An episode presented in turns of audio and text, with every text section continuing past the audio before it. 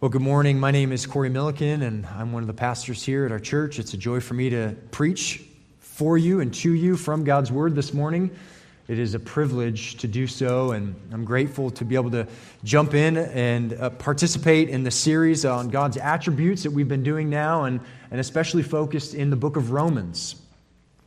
So please, in your copy of God's Word, turn to the book of Romans to chapter 16, and we'll kind of work our way from chapter 16 back through the book of Romans a bit, looking at the attribute of God's peace and how it relates to us. Romans chapter 16, and then you can kind of just keep your place there as we move along.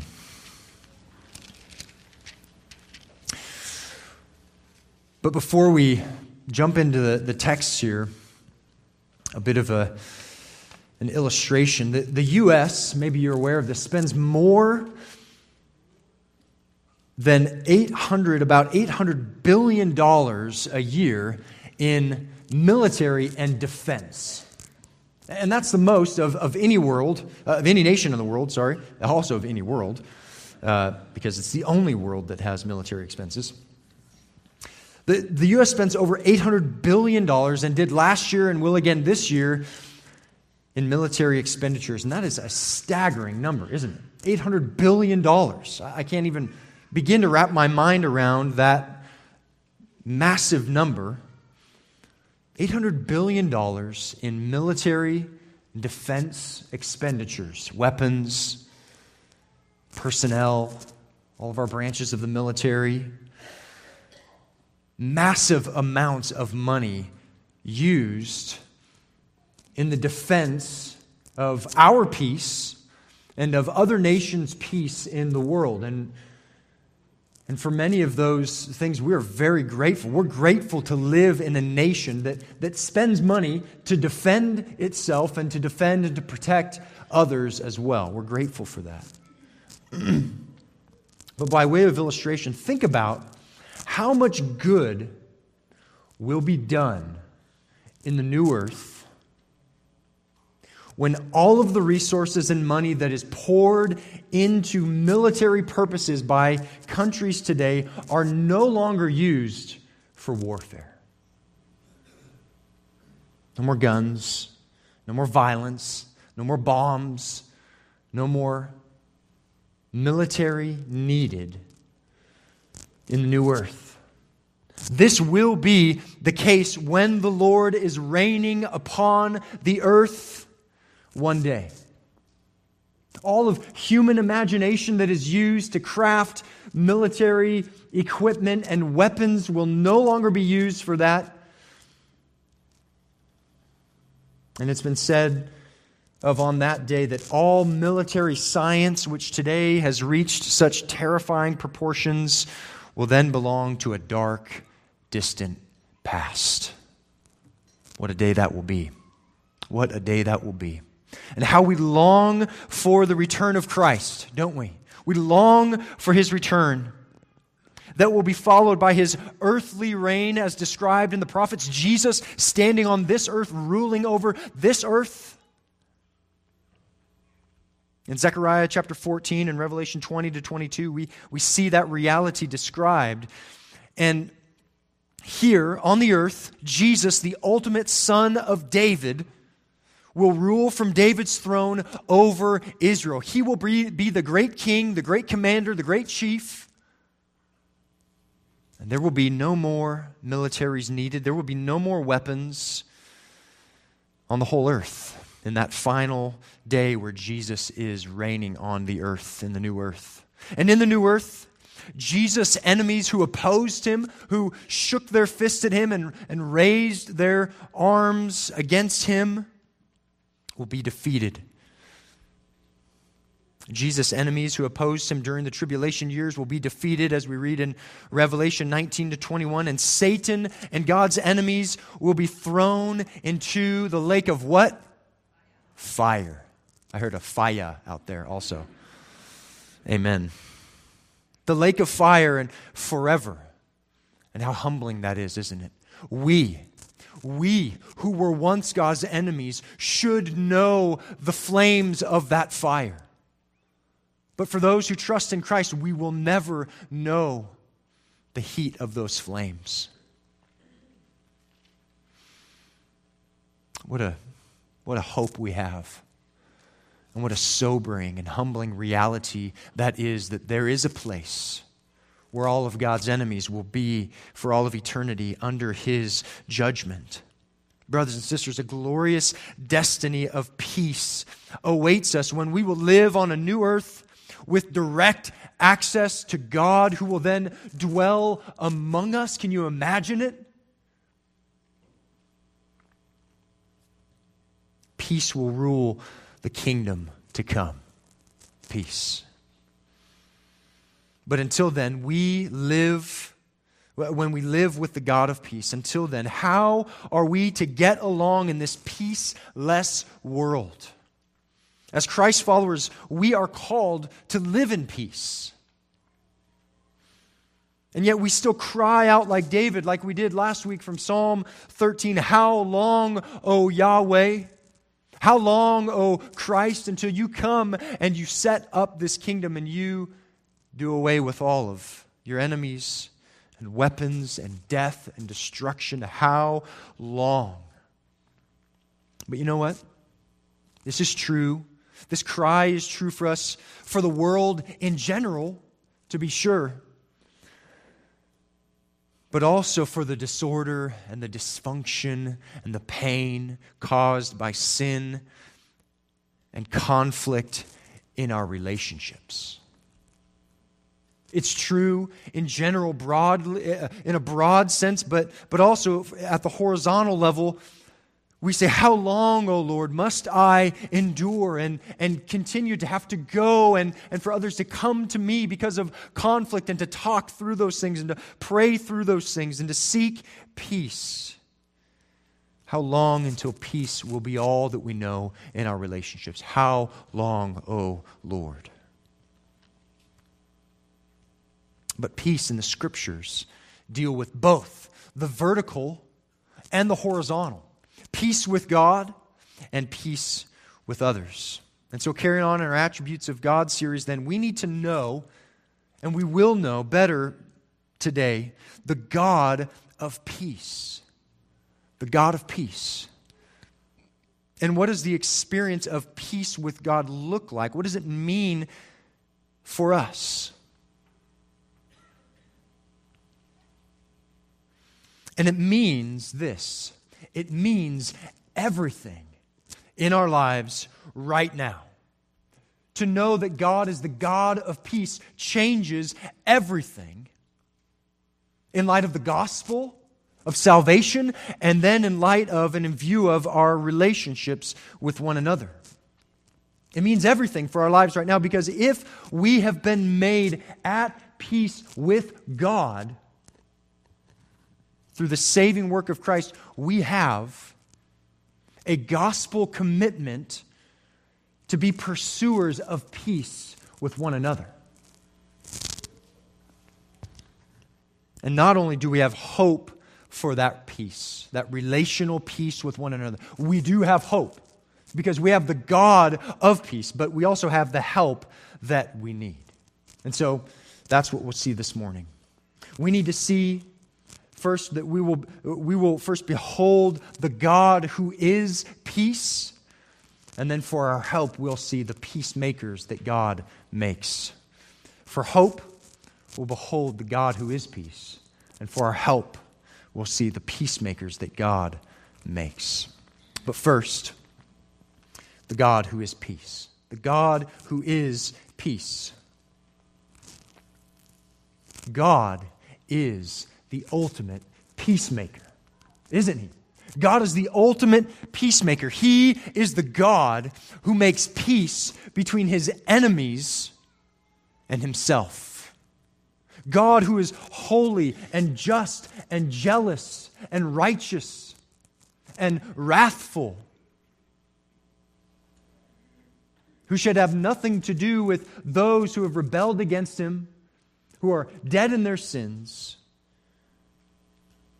but instead, He is the ultimate peacemaker. He is the God of peace. God doesn't only give us peace, but He is the God of peace. And that's exactly what Romans chapter 16, verse 20 says.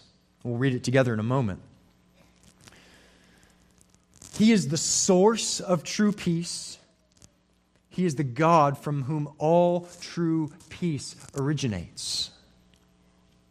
The garden was a garden full of peace.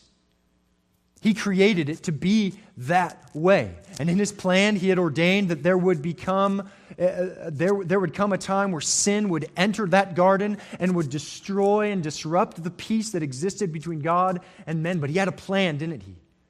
To exalt himself, exalt himself as the peace making God, not only as the peace keeping God, but as a peace making God. And unlike the gods of the nations, our God, brothers and sisters, our God, the one true God, is a God who is and loves peace. But not only that, his Son is the Prince of Peace, and his Spirit brings peace. He is a triune God who, is, who loves to exalt his peace. But not the kind of peace like the world and our flesh want, wherever everything and everyone is just kind of okay. I'm okay with everything as long as you're not hurting me. We're just going to keep the peace. Shh, just keep the peace. And, you know, let's not shake the, you know, the, uh, rock the boat or anything. Let's just keep the peace, kind of avoid one another, not get too deep in our relationships and bearing each other's burdens. Let's just keep the peace, right? That's how we talk about peace. But let's look now at Romans chapter 16, verse 20. And then we'll look at another verse in Romans, at the end of Romans, as we consider the God of peace. Look at your Bibles with me. Romans chapter 16, the very last chapter of Romans, verse 20. Paul refers to God as the God of peace. Read it with me. The God of peace will soon crush Satan under your feet. The grace of our Lord Jesus Christ be with you. That's how Paul begins to end his letter. The God of peace isn't just this happy, tranquil, you know, always calm God. Not that he's ever out of control in a sinful way, but he is also the God who will crush Satan under our feet. The God of peace is the one from whom all true peace originates. Here's an interesting thing about this verse Paul has one verse, one verse in the whole book of Romans, at least from what I can tell, about Satan. One verse. And this is it. One verse in 16 chapters of the book of Romans, and that's it. Satan gets one mention in the whole book of Romans, which is all about the gospel, all about salvation all about sin and the Savior, and he mentions Satan one time. And the only mention that Satan gets is that he's going to be crushed one day. He's going to be decimated and devastated and done away with. And that's it. He's doomed. Like Martin Luther put it, his rage we can endure, for lo, his what is sure? His doom is sure. His doom is sure. Satan's end is coming. His reign of chaos and destruction, brothers and sisters, is coming. It is coming. And I love how one brother puts it in commenting on this verse. He says, The God of peace will soon crush Satan under our feet. Paul says that. And this is the promise. He says, To beleaguered or struggling saints. In times and places where it seems as if, as if evil has the upper hand and Satan is devouring the world, and it does seem that way, doesn't it? John Piper says this. He says, It is a warning not to give up and change sides. It is an encouragement to keep on being vigilant against falsehood and idolatry and to be wise as to what is good and innocent as to what is evil. The God of peace, one day, brothers and sisters, will crush Satan and He will do it under our feet. We will be victorious over sin and over Satan with the Lord once and for all one day. And even though now we struggle and we struggle with discouragement from sin and conflict, one day ultimate peace will be established. And we get to join Christ in that defeat.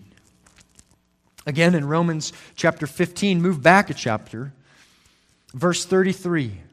Paul says, May the God of peace be with you all. Look at verse 33. May the God of peace be with you all. Combined, these two prayer promises of Paul remind us of this that until the final victory, there will be grace for the long battle that we face to please the Lord and to strive for peace with others. Until that final victory, these promises remind us that there will be grace for the battles that we face and for the conflicts that we encounter and endure as we strive for peace with others. And as you know, if you've read the Bible, that this verse uh, in chapter 16, speaking of Jesus crushing Satan under our feet, is Paul alluding to Genesis chapter 3, verse 15, where God promises that the seed of the woman, uh, the, the, the ultimate the ultimate man who would come one day, which is a reference to the Messiah, would come forth to destroy the deceiver, destroy Satan. And who would fulfill the, this who would fulfill the snake crushing promise? Paul calls him the God of peace. And we know that that's Jesus. Jesus would come and he would crush Satan. There was a day coming when God's people would be released from the soul crippling grip of sin and Satan on their lives, and he would do it through his son, the seed of the woman who would crush the serpent who deceived Eve and Adam. And so, throughout the Old Testament scriptures, we have this idea of, we, we see this idea of shalom, of peace being offered and extended from God to his people with the future promise that one day this Messiah, this snake crushing king, would come.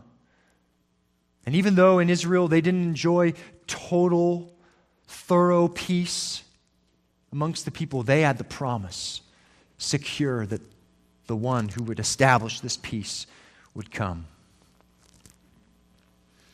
Translated peace, shalom, kind of carried the idea with it the promise of harmony and salvation, joy and blessing and reconciliation. And that's exactly what Paul has in mind in his letters when he refers to God as the God of peace. He had in mind the reconciliation between Jews and Gentiles, first to God, where there's no distinction, but also with God and each other, the, the vertical and the horizontal.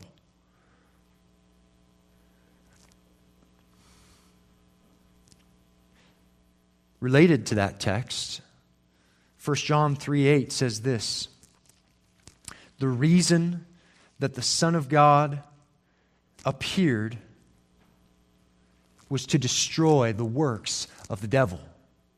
The reason that Jesus appeared was to destroy the works of the devil. He appeared to do something, and part of it was to destroy what the devil was doing.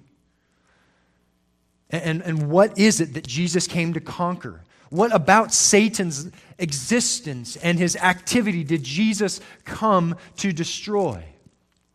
Well, maybe we could sum it up in kind of three phases. We know that Satan has definitively uh, been defeated in the death and the resurrection of Jesus Christ, don't we? We know that Satan, after Jesus' resurrection, is no longer the master over death, but Jesus releases and delivers sinners from ultimate eternal death. He lives now as a example of what we will be one day when Jesus comes again. We will have resurrected bodies. We will live with him and dwell with him forever. God accepted the sacrifice of Jesus on our behalf. And so we know definitively that Jesus dealt a crushing blow to Satan in his death and resurrection. But we also know that he's being defeated by Christ through the gospel as it's proclaimed, as you and I, brothers and sisters, as we preach the gospel, as we speak the truth of the gospel. And as we strive for and grow in spirit empowered peace, as we resist the temptation to just kind of let conflicts go undealt with and sin go undealt with in each other's lives, but lovingly say, No, I, I, I want, to, I want to cut bitterness off at the beginning. I want to strive for peace. I want to strive for what Jesus died to purchase in my relationships with my spouse, with my friends, with my children, with my pastors, with my church. But we also know that Jesus appeared to, cr- to destroy the works of the devil and that he will finally be defeated and thrown into the lake and never to deceive or torment the world again. Amen? Do we believe that? We believe that Jesus rose from the dead. We know that that happened. And so we know that Jesus will finally and forever defeat and destroy Satan.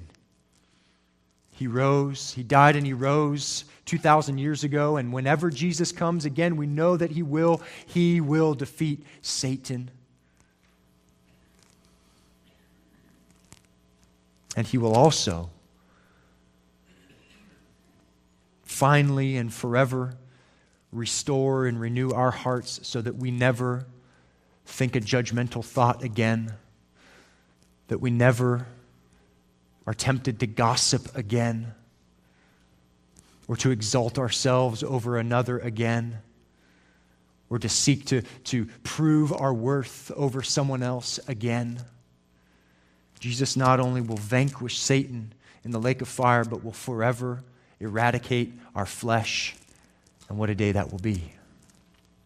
This is our God who is peace. He's the God who gives peace and who will establish peace once and for all one day.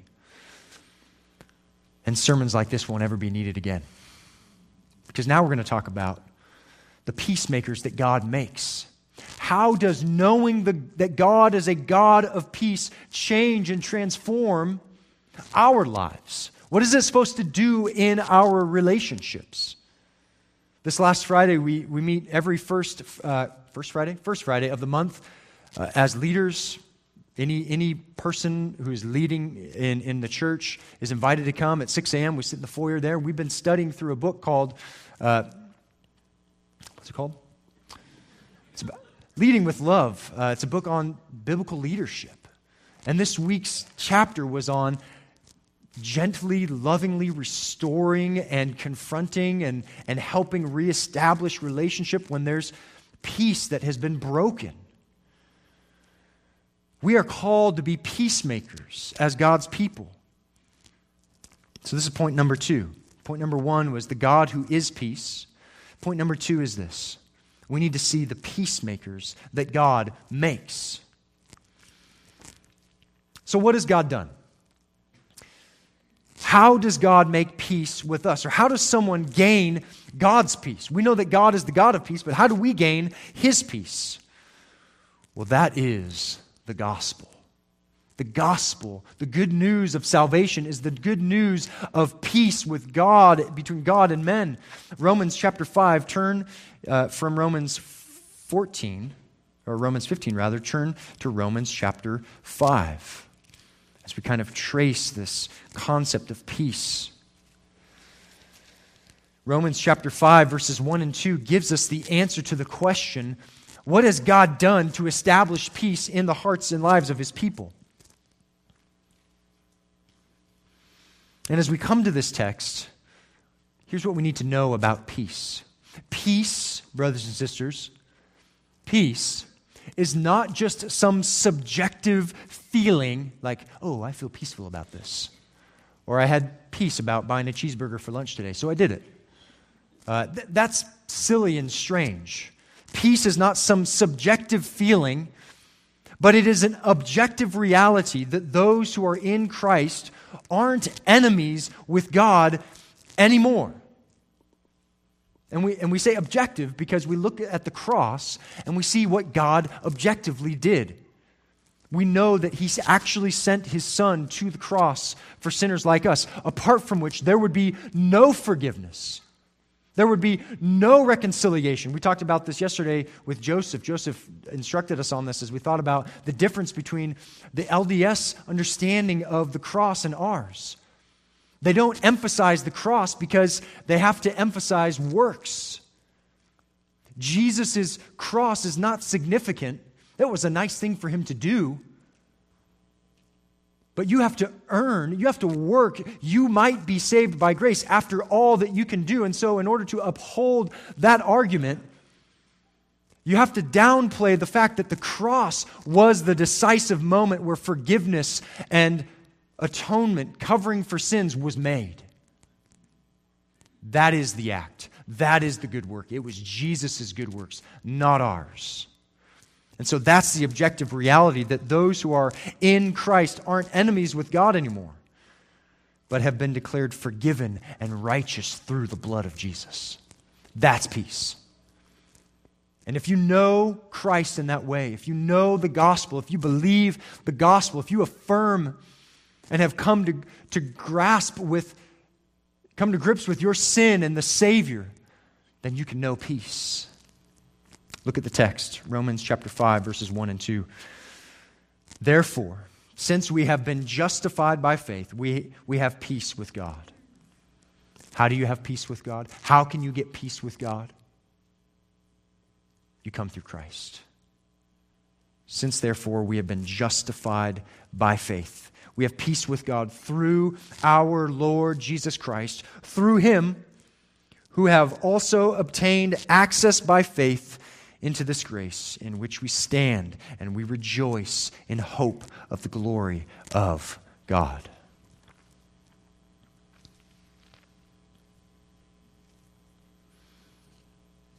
That's what God has done.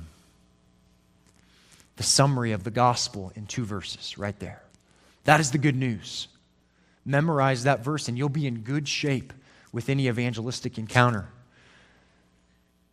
The summary is this that if you're in Christ, you presently have peace with God. Look what it says. We have peace with God.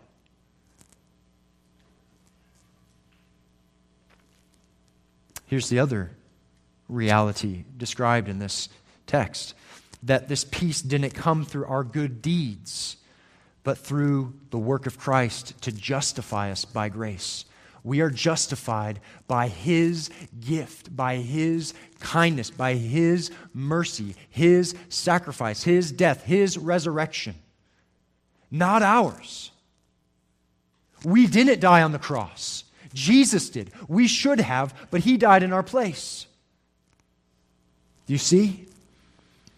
Peace with God does not come through you being a good person. It does not come by through you doing penance, confessing your sins to a priest. Peace does not come through any of those means, but through the work of Christ, who is perfect. And as such, in his death on our behalf was a perfect sacrifice to cover for sins. A death was required, and his was perfect, and his was accepted by the Father.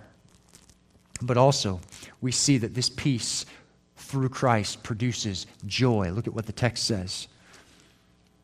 Through him, we also have obtained access by faith into this grace in which we stand. We stand in his grace right now if we're in Christ. And we rejoice in hope of the glory of God. We rejoice. We know peace with God. We know that we've been reconciled to God and we enjoy peace with Him now that, with the hope that one day we will be with Him forever. It's not hope like cross your fingers. I hope this happens, but it is a steady and a fixed confidence that what God has promised, He will deliver on. Saints, are you rejoicing daily in the hope of the coming of Jesus and of your eternal life with Him? Are you rejoicing in that? Because if you're not, then you'll be distracted and you'll be discouraged and you'll be caught up in the little niggly conflicts of life and you'll be consumed by those things. And life will not be joyful, but you will be discouraged and troubled. Rejoice in the hope of glory that is to come because of the peace that you now know through Christ. And so, how does this change us? What does this do? Why does it matter? What does God making peace for us mean? What does it mean for us? Well, according to God's peacemaking work through Jesus, we aren't only right in our relationship to God, but with believers. Uh, but, but as believers who are now sons and daughters of God, we are saved to pursue peace with one another, with God as our Father. Matthew chapter 5 in, in the Beatitudes says that blessed are the peacemakers, for they shall be called what? Sons of God. If we are in Christ through his finished work on the cross, then he has called us sons of God. That is the blessedness of that beatitude. We are blessed because we're in God and he calls us sons of God. And who is our Father? He is our Father. And we're called to pursue peace with others. Romans 8, verses 6 and 8 reminds us and declares that, in fact, turn, in fact, you're right there. Romans chapter 6, verse 8, verses 6 and 8 says, that the mind controlled by the Spirit is life and peace. The mind controlled by the Spirit is life and peace. So, how do you know if you're controlled by the Spirit? One, one way is if you desire and you pursue peace with those that you're in conflict with. That you seek out peaceful relationships in gentleness and in kindness. You pray for an opportunity to have a, a tough conversation because you're not sure if whether you've offended someone or not, but you want to know because you want to reflect and display the kind of peace that God has made between you and Himself. But look again what it says in verse, verses 6 through 8 there of, of chapter 8. He says, The mind on the Spirit is life and peace, for the mind that is on the flesh is hostile to God, for it does not submit to God's law. Indeed, it cannot. The sinful mind is hostile to God. In other words, death marks the life of unbelief, but life and peace mark the believer. Life, true life, hope for eternal life, living for God, that kind of life, living to please the Lord, and to live in peace with God's people, that is the mark of the believer. But here's the problem the problem with peace is this keeping the peace is really hard. And just keeping the peace isn't sufficient. We don't just keep the peace. We don't just kind of steer away from and avoid people and just kind of keep them at arm's length. We, we, we know them well enough that, you know, they know we're nice people and I know they're a nice person. Oh, yeah, they're a good person. Everyone's a good person. That's, that's not what keeping peace means. That's not what pursuing and striving for peace is. But that's the problem is that we're tempted to just kind of avoid dealing with conflicts in our lives because it's messy. And I'm guilty of that as well. And so now turn to Romans chapter 12 as we continue to think about this theme. Romans chapter 12, verse 18, is one of the most realistic, down to earth verses in the whole Bible, I think. You'll see what I mean. In Romans chapter 12, we know the context is presenting our bodies to God, our whole lives as God, uh, to, to God, uh, as, what does he say? He says, as living sacrifices. Our whole life in Romans chapter 12, verse 1 is an offering to the Lord, is to say, God, I'm yours. Use me how you want. Use me how you please in service and ministry, in my family, in the world. I am yours. Use me for your glory. But it's in view of his mercy toward us. He's been merciful to us, and that's why we would offer ourselves to God and say, God, I'm yours. Do with me what you want. Ask of me what you will. Command of me what you desire, and I will do it. And then Romans chapter 12, verse 18, in, in, in view of that, gives us this helpful verse, this helpful exhortation. Beloved, uh, sorry, verse 18. If possible, in other words, as we're presenting ourselves as, as living sacrifices to God, going about our lives, serving and loving and caring for people, if possible, so far as it depends on you, Live peaceably with all. Isn't that really helpful? That's very realistic, isn't it? If it was just be at peace with all people, and that was all Paul said, like, man, this is how, how do we do this? Because I, I have situations in my life, relationships that it seems like the conflict is just never ending, never ceasing. Every day it's a, it's a conflict. Well, let's notice some things about this exhortation, about how we, as God's peacemakers that He has made through the blood of His Son, how we're to live. We know that the problem with peace is it's difficult to pursue. But Paul gives us some helpful exhortation and encouragement for how to pursue this, how to display the peace that we enjoy and have experienced with God through Christ to one another. We see here four things. We pursue peace as part of our calling as a Christian. Look at what he says. If possible, so far as it depends on you, live peaceably with all. In other words, be pursuing peace at all times. In fact, chapter 14, verse 19 uses similar language. Look there. Romans chapter 14, verse 19. As we think about not wanting to cause others to stumble and being careful of each other's weaknesses and strengths as it relates to eating and drinking.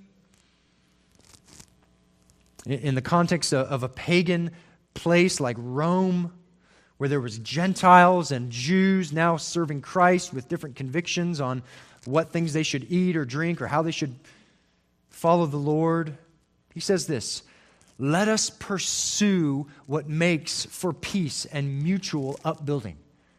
We pursue peace. That is our call. We are peace pursuers, or as, as another has said, we are peacemakers. We pursue peace. That word pursue is the same word that's used to describe persecution. Paul was persecuted. People sought after Paul to ruin him. They sought after Jesus to destroy him, to kill him. It's the same word that Paul uses here pursue peace. Persecute peace? I don't know. Pursue peace in such a way that you are striving after it with all of your might, with all of your strength. Seek out peace, track down peace. Run after peace. Strive for peace. We're commanded to live at peace. This is about obedience. It's about obedience. That's the first thing we see in Romans 12, verse 18, in this realistic verse. Look again what he says. Read the verse back at 12, 18. He says, If possible, so far as it depends on you, live peaceably with all. What does he say? We must pursue. Here's, here's the second thing we glean from this text. We must pursue peace with all people. All people. Saints and sinners. One another and our unbelieving friends and unbelieving family members. Be at peace. Pursue peace with them. But here's the, here's the rub it doesn't always work, it doesn't always happen like we would want. And so, what's the next thing that we learn from this text? He says this if possible. If possible, or as much as it depends on you, Seek peace and entrust the results to God. Seek peace and entrust the results to God. You can't change someone else's heart. No one can change your heart except for one person, and that's God through the Holy Spirit, through His Word. Now, as we endeavor to pursue peace and strive for peace, we use His Word. God uses people who are vehicles to deliver the truth of God's Word to help us wrestle with sin and strife in our lives. But as we are called to pursue peace, that's the point. That's the key, is that it's something we ought to, we must seek out and strive for. And this is just one way that we offer ourselves to God from chapter 12, verses 1 and 2. We strive for peace with all people. We seek for peace with all men. Again, 1419 says, So then, let us pursue what makes for peace and for mutual upbuilding. Pursue it, strive for it, seek it out. And here's the, here's the promise as, as we think about being peacemakers that God makes. I want to get really practical. And, and I'll admit, I'll confess, I am not great at these things, just like you. Seldom do I say, of, think of myself, I'm great at making peace with people. I, I work with brothers who know that I am a sinner and I'm selfish all the time. You serve with me. I serve among you. You see me. I struggle in the same ways you do. And so God has given us great help in His Word, and there's great resources, and I'm going to lean on a couple of them this morning and have. In fact, I was talking to a sister who's in a biblical counseling program right now, shared some books with me this weekend. So helpful.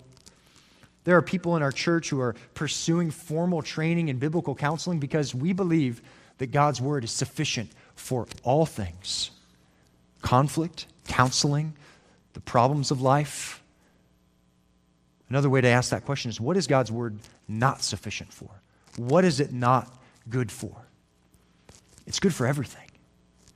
And so I'm so thankful that they're pursuing this training. But these resources are helpful one is Pursuing Peace by Robert Jones. I would commend it to you. Another one is, is the, the Peacemakers Ministry by Ken Sande.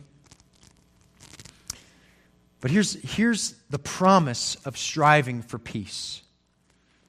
As we think about being peacemakers, as we think about living with other sinners like ourselves who we must be pursuing peace with.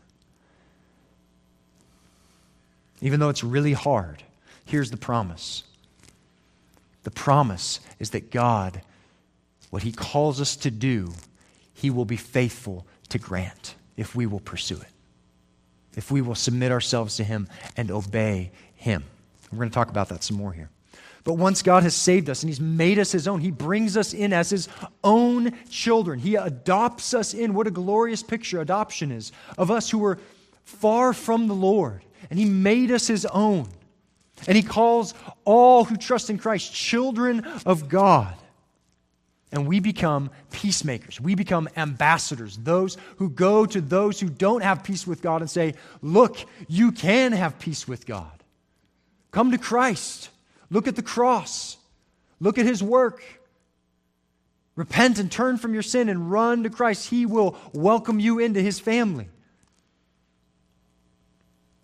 That's what it means to be an ambassador, a peacemaker. That's Matthew chapter 5 verse 9. Blessed are the peacemakers, for they shall be called sons of God. And we're to strive for peace with all people, and especially in the church. Why? Because Jesus said, They will know that you are my disciples by your love for one another. John chapter 13. How will the world know one of the ways is that they will see our love and our care for one another, our sacrificial lives for each other, our gentle spirits when we have to help each other, deal with conflict, and they'll say, they must belong to God. They have a different dad than me. Because before Christ, our father was Satan. That's what Jesus said to the scribes and the Pharisees. Remember that? Your father is the devil because they did not love God. They did not love Jesus. but our Father is God through Jesus Christ. That's what the world will see as we seek to make peace with one another. The promise of peace is this Jesus says in John 14, 27, My peace I leave you, I give to you, Jesus says. Not only internal peace, which is true, an assurance of the good things to come in eternity and eternal life, but He gives us peace among one another if we will strive for it. And then He empowers us to fight for it. But the question is this Are you? Are you striving for peace? Are you obeying the Lord? Are we obeying the Lord actively to fight for and to strive for peace?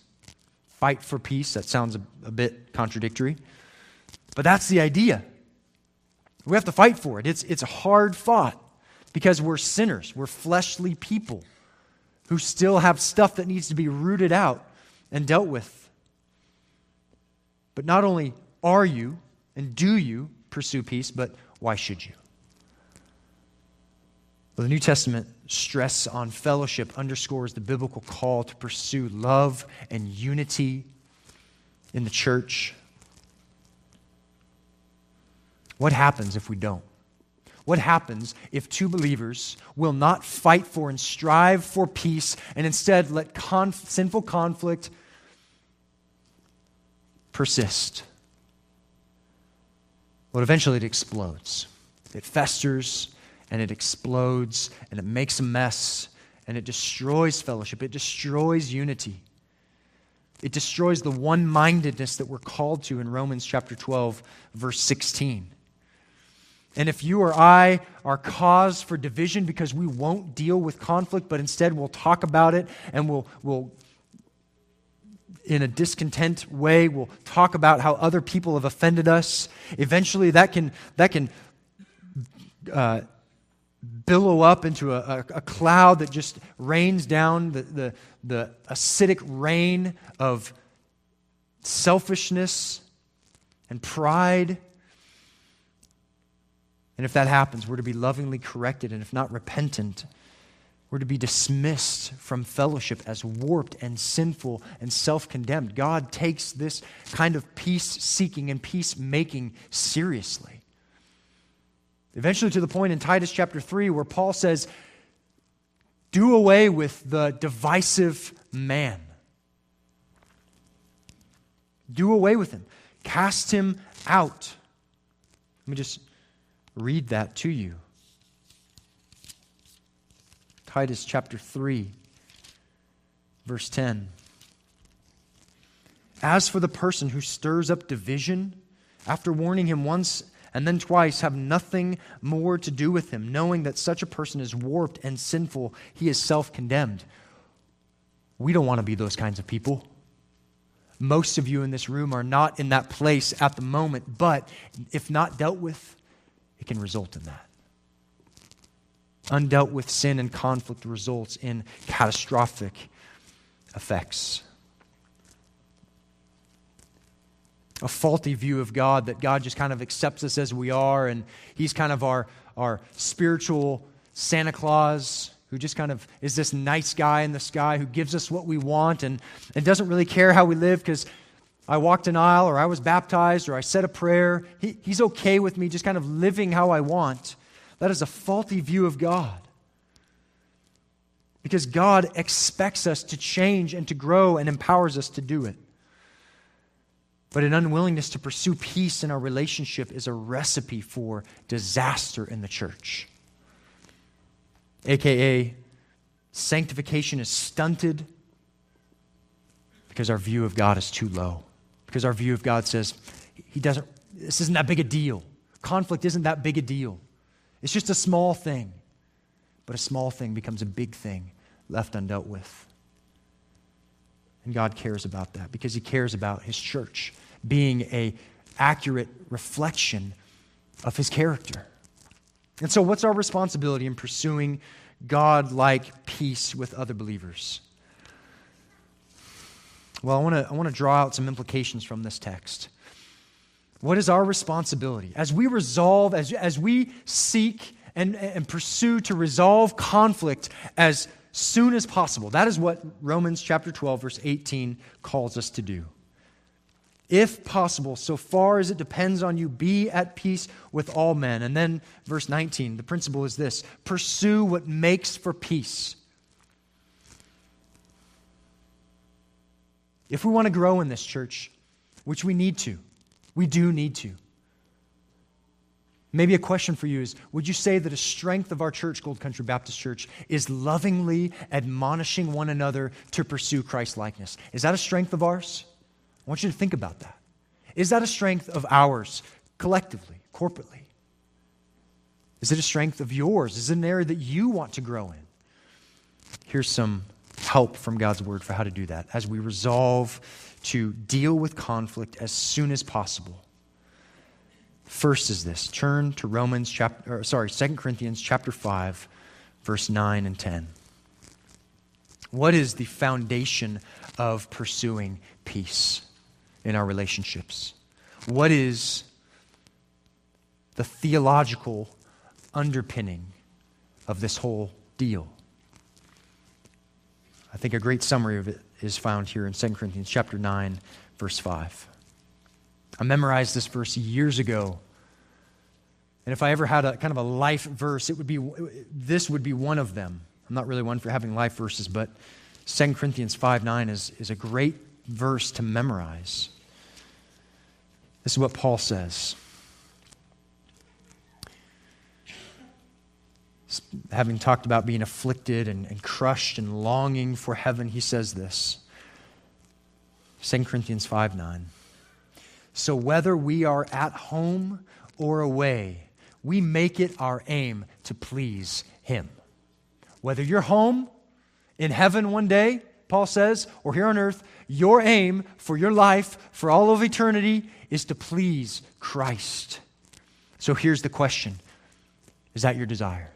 Is that your desires to please Christ, to please God with your life? Is it your aim? Is it your desire to please the Lord with your whole life? Commit to that. Because a failure to please God, a failure to commit to pleasing God, is the ultimate cause for sinful conflict, either in my heart or in your heart. If we're in conflict, one of us is not pleasing to the Lord, or maybe both of us. And so we have to commit to seek to please God as our ultimate goal. And in Christ, brothers and sisters, this is possible. This is possible. So if we're seeking to please the Lord and conflict arises, what do we do? What do we do to deal with conflict in a loving, godly way? The first step is this resolve to seek to please the Lord, right? Step one 2 Corinthians 5 9. Make it your aim to please God. Step two repent. Repent, right? That is a turning from sin. That is the 180 of the heart from sin, from sinful conflict, from selfishness, from sinful speech that has hurt your brother or sister, and says, Lord, I confess it. That was sinful. It was wrong. And I don't want to live like that. I want to grow in loving speech. I want to grow in, in speech that if Jesus were standing next to me, he would say, Well done. Keep going. Lord, I confess that. And I'm going to turn to walk in a way that's pleasing to you. Repent. That's repentance. Moralism, just, just try harder, doesn't work. I'll just try harder. I'll just do better next time. No, no, no. The recipe is repentance. It's not try harder, it's repentance. Turn from your sin, forsake it, and say, Lord, I want to obey. But what, is, what does repentance look like? Well, it's confession. Confession of what? Of wrong motives, of sinful attitudes, of, of beliefs, of, of things, uh, beliefs about people or about others that aren't true. Sinful attitudes, sinful motives, sinful desires, confessing, Lord, my desire is to exalt myself. In that moment, when I was making fun of that person, I was making a joke at the expense of that brother or sister, I was exalting myself over them. That was a, that was a wrong motive that does not go back to point one please you.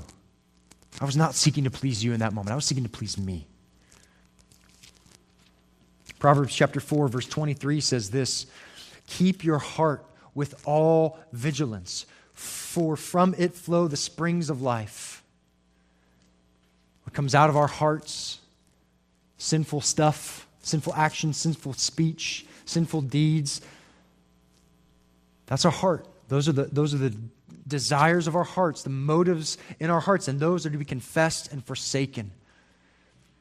But not only that, we confess behavioral sins. We confess sinful words and actions. Matthew chapter 5, or chapter 7, rather, verses 3 through 5 shows us this. I'll just, I'll just read it to you.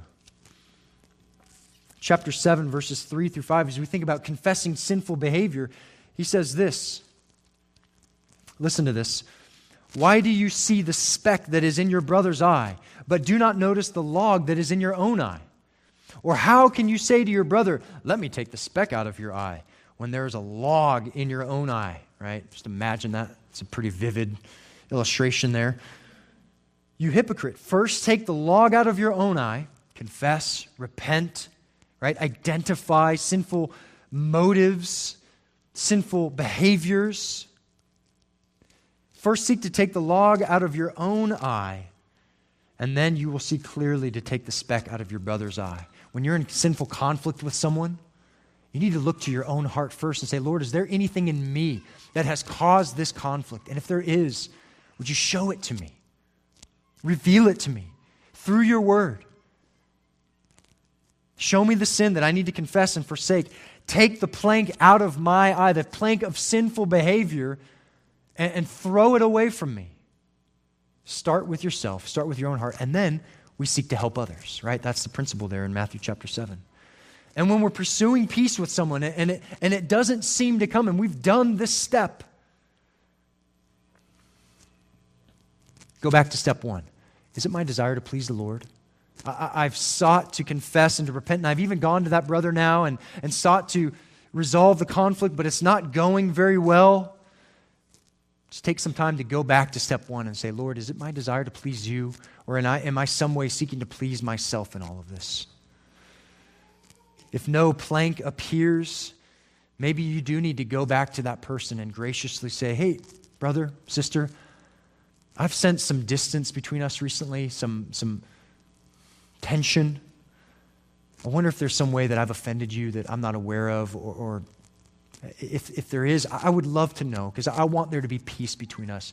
And, and maybe things are great, I'm just not sure. I, I, feel a little weird about it, but I just wanted to open the door. Is there anything there that, uh, that we need to talk about? That's a really good conversation to have after you've looked at your own heart and even after you've gone maybe initially to someone, you might need to go back and, and ask them again. But here's the third step. After we seek to please the Lord, we seek to repent and confess our hearts and our behaviors. We need to love the person. We need to love the person. And this is really helpful from Robert Jones. He gives three areas that we need to love people in the stage of making peace with one another. Love the person with attitudes of grace. Attitudes of grace. Colossians 3, verses 12 through 15, we're called to let the peace of Christ rule in our hearts. If the peace that, that we know and love through the gospel is ruling in our hearts and we're dwelling on that, we're rejoicing in the peace that we have with God through Christ, it will rule in our fellowship. It will.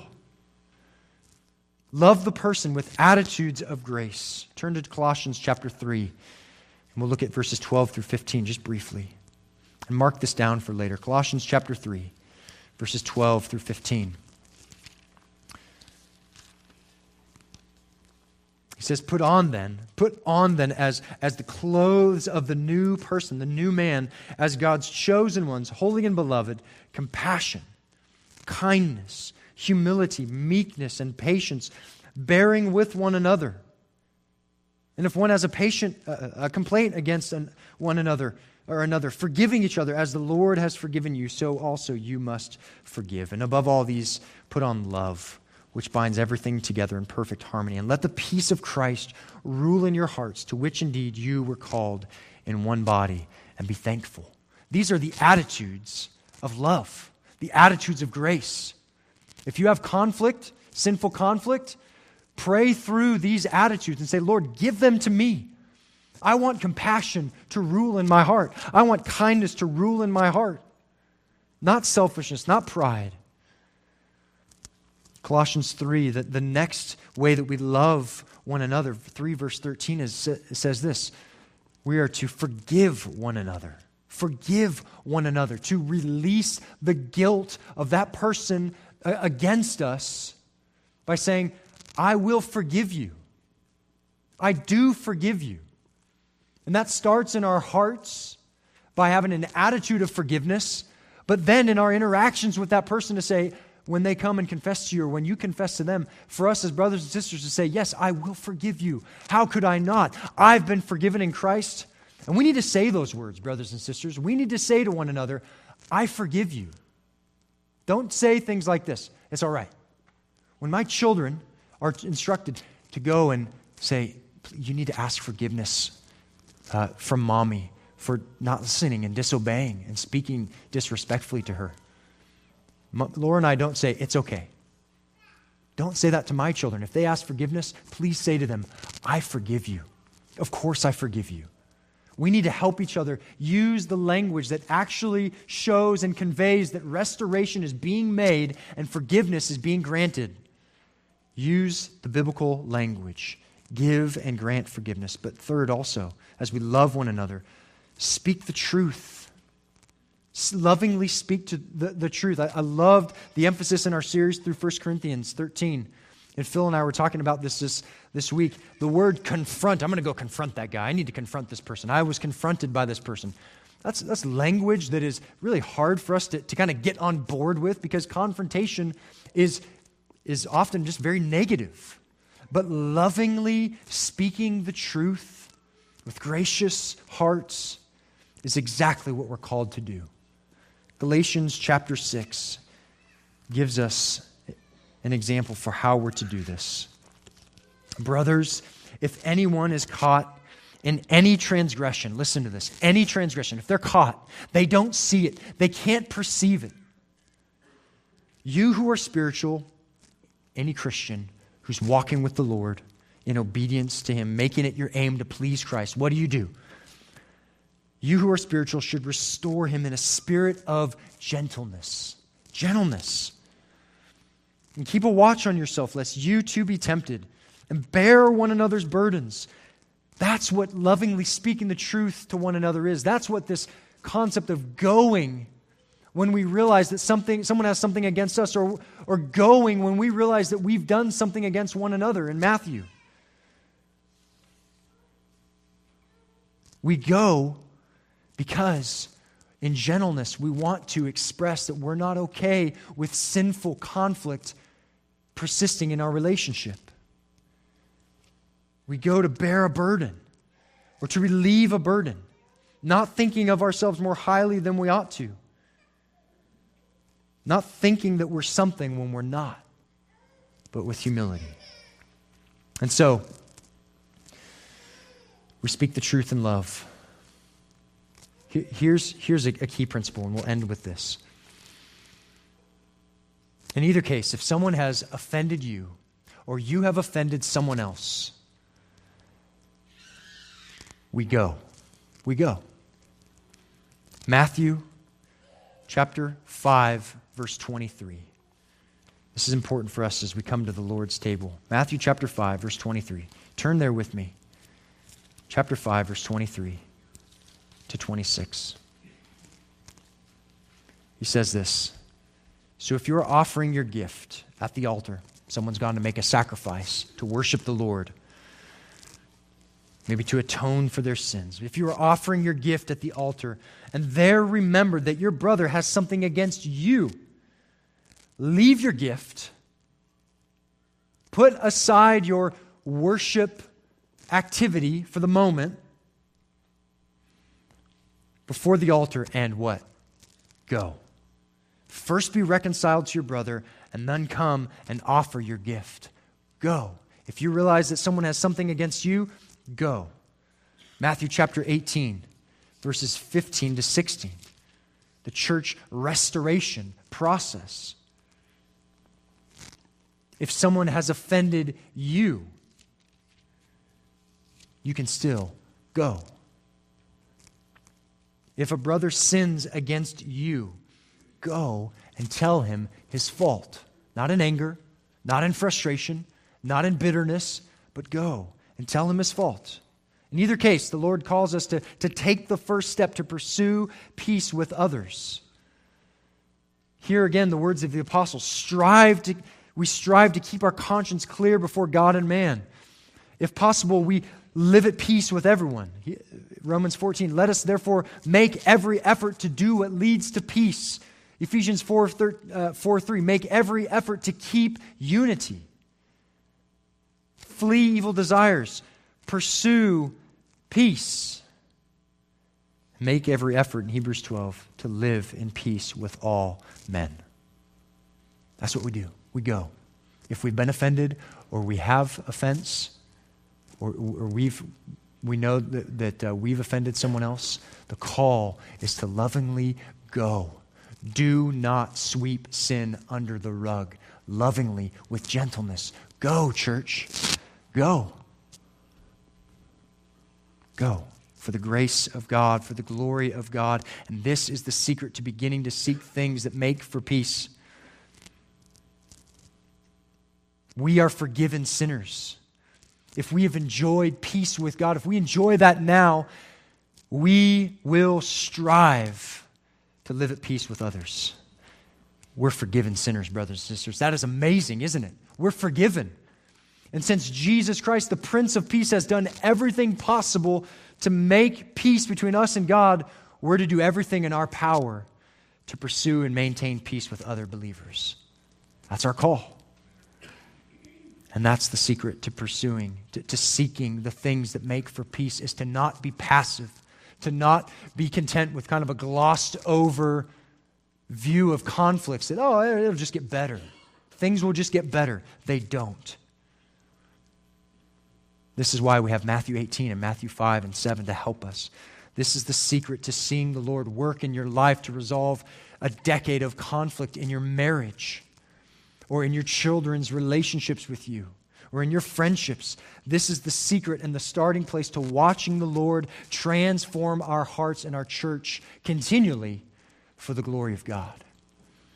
For our God is the God of peace.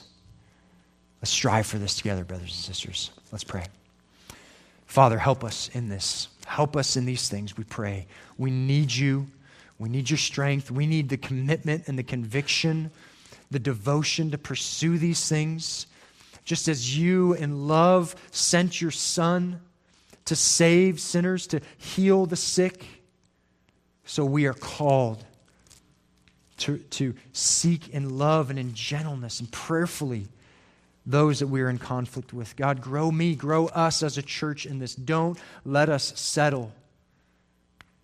Don't let us settle for passivity. That is of the devil, and it does not promote unity. Help us, we pray, in these things. In Jesus' name, amen.